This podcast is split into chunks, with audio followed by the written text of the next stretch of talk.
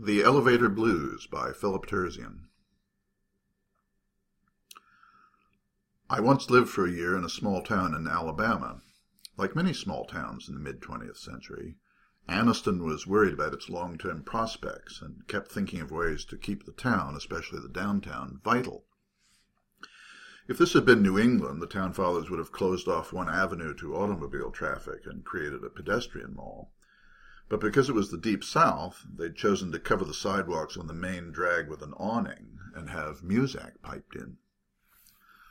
I arrived in Anniston in high summer, when the awning made a certain sense. Humidity or no, the midday sun could be brutally intense. As a patronizing Yankee, however, I could hardly contain my merriment about the Muzak. I had never seen or heard such a thing. The outdoor piped-in music was not only discordant, shag carpeting in a Gothic cathedral, but incongruous as well. There was nothing especially pastoral or southern in its dulcet tones. We might just as well have been in Michigan. But then that was the point of Muzak, wasn't it?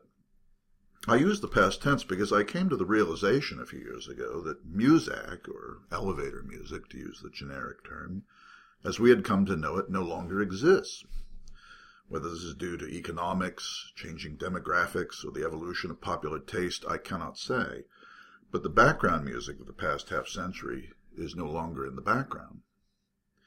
Muzak, I should explain, is in fact a commercial term, and the eponymous company, Muzak LLC, that produces it still thrives.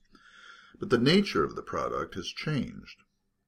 Muzak was originally conceived as mood music, designed to soothe and comfort people in workspaces or retail outlets, airplanes and elevators. Contented humans, I presume, are less inclined to complain, more likely to buy. The notion that silence or ambient noise is somehow discomforting seems to be a peculiarly American conceit. Yet so ubiquitous is Muzak that it is difficult to imagine the interior of a shopping mall or an airport terminal or dentist's waiting room without it. During the golden age of music, it was instantly recognizable. Popular tunes of the earlier 20th century, Marie, for example, or My Blue Heaven, would be slowed down in tempo, heavily orchestrated with an emphasis on strings, and minor chords would be softly transposed. Call it the Lawrence Welk effect. Muzak even had political applications.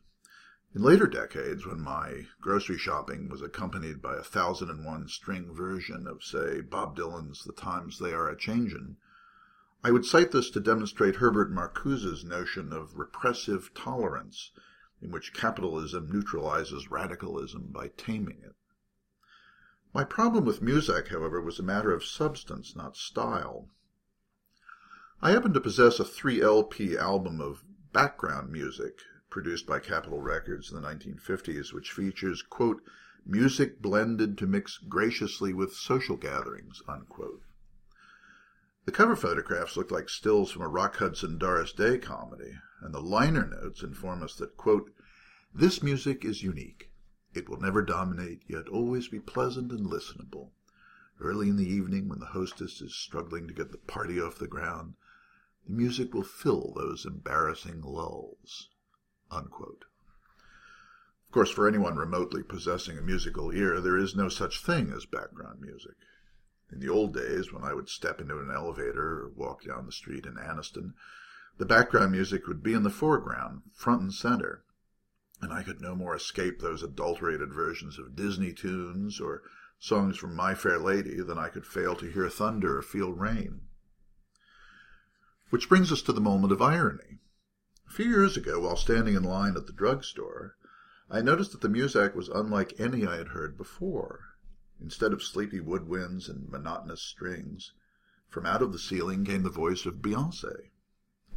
She sounded, of course, as if she had stuck one of her fingers into an electrical socket, but the point is that the sound was Beyonce herself, not some watered down, low volume, orchestrated version.